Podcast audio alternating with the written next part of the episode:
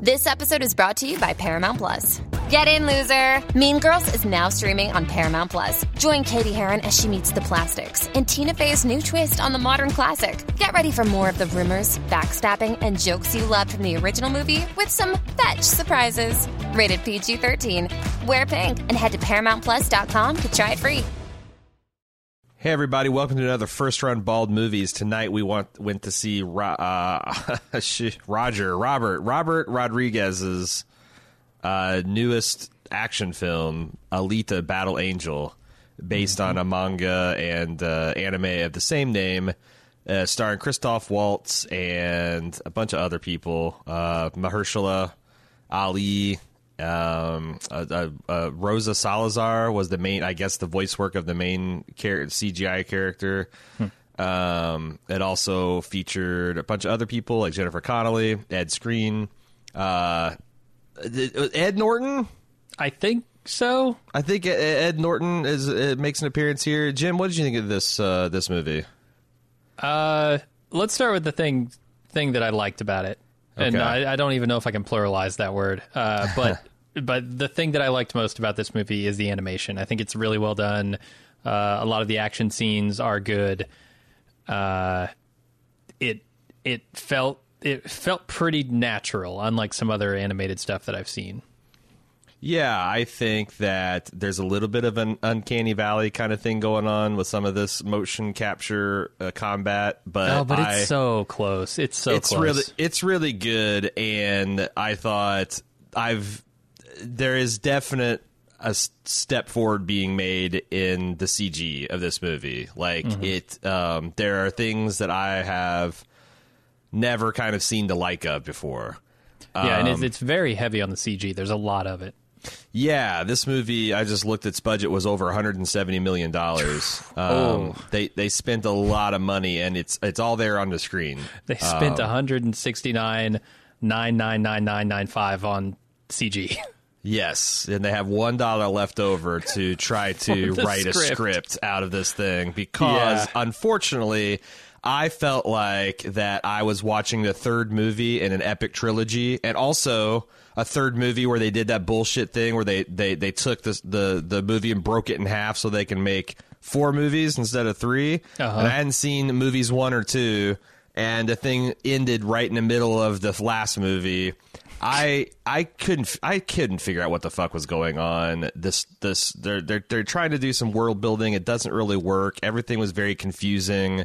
Um, and and yeah. ultimately like the world building they do is kind of boring and, and almost cliche in a lot of ways. Like everything you're seeing from a world building perspective has been done before and done better, uh, done more cohesively and coherently. yeah. Uh, the script is a mess. They don't ever stick with one story. There are like five stories in here that could be really compelling stories on their own, and they try and jam them all into one, and then they never finish even the full story uh, for the main character. It felt like the main character was a side character in this movie in a weird sure. way. Yeah. Uh, her love interest was actually the main character of this film. He had the better arc. He did. He did. He had a complete arc. Yeah, and she doesn't. And it just feels like this script is a mess because they're trying to reach for too many things, introduce too many concepts, and ultimately trying to go for a more of a like a franchise build than a first like. movie in what could become a franchise. And unfortunately, the last 15 minutes were some of the worst things I've ever seen. Like, I had so much narrative and emotional whiplash in that last. I mean, I just. It just felt silly the way everything resolved. And they don't even resolve it. It ends Yeah. in the middle of what should be the third act of this movie. And, uh, boy, it's really rough. It's really rough. Um, now, if you're you're younger and your appetite for action is is a lot larger than than mine as an old man at this point, um, and if you haven't been exposed to some like you know fairly rudimentary sci-fi concepts before, Right. This might be a lot more exciting, but to me, this was just a very like a, a, a is an overly long, which it's only two hours, but overly long. Um, it felt like it was oddly padded. Um, there's just Deus Ex Machina everywhere, everywhere, and unfortunately, there's just the the world building is cool, but it's not enough to support the the the lift. It's not enough to hold up the city that they're trying to float here. And Right. uh, it, unfortunately, I, I found it I found it disappointing, and I don't think they're going to get their franchise that they were wanting. No, I can't imagine this makes back the 170 million. Certainly not domestically. I think people are going to realize this is a turd, and and it won't make it back here. Maybe overseas, uh, they can recoup that money and get a get a second sequel out of it. I don't know. Yeah. Uh, okay, so let us. Uh, I think we can just get into the spoilers. I don't think there's going to be a lot of them, but uh, there's uh, some cr- specific things I want to critique and talk about and praise. Um, Yeah, same here. here and there. Uh, let's talk about things that we saw. I saw the following trailers. Uh, a new one, Men in Black International. Hmm. Okay, I, I've seen the trailer for this, but I didn't see it in my theater. Yeah, so I I had didn't even this wasn't even on my radar. Um and it essentially stars um Thor and um Tessa Thompson. So it's Yeah. Chris Hemsworth and Tessa Thompson reprising kind of like uh uh, the Tommy Lee Jones and Will Smith characters, and they're going to England. Uh huh. And there you go. That's the movie. I don't know. This It looks- looks like it could be fun. We'll see. It, it could be. I really liked the first Men in Black. I thought Yeah. the Men in Black after that were increasingly kind of joyless affairs. Um, we will see if uh, they do better with this one, but I'm not. I'm not super excited. I need to see more trailers. Um, and it's just like it's one of those concepts where the movie works a lot because of the strength of the concept, but that's the concept doesn't have that much legs. I don't think. Um, so we'll see. Uh, Tolkien. I, have you heard about this? This kind of caught me by surprise too. So this looks like it's a biopic about the life of one J.R.R. Tolkien. It shows him growing up. It shows him going to university. It shows him going in the world, crucially fighting in the trenches of World War One, and how this stuff and his love affairs and how all this stuff it looks like inspired the novels that he went on to write. Um, it stars uh, the Beast from the, the the Young X Men series. I forget that guy's name. I don't know. but uh, yeah, that guy. Yeah. And it looks, you know, I've I've honestly never heard this story. As much as I know about Tolkien and uh, you know his life and his works, um, the man himself is is largely a mystery to me. So I'm kind of interested in seeing that. Yeah, I might be too. I'm. I'm. Look, I'm not a huge fan of the books of Lord of the Rings, but I did like the Mm-hmm. movies, and I don't know. I'm kind of a sucker for biopics most of the time. So yeah, it, and this guy is like, I don't think it's.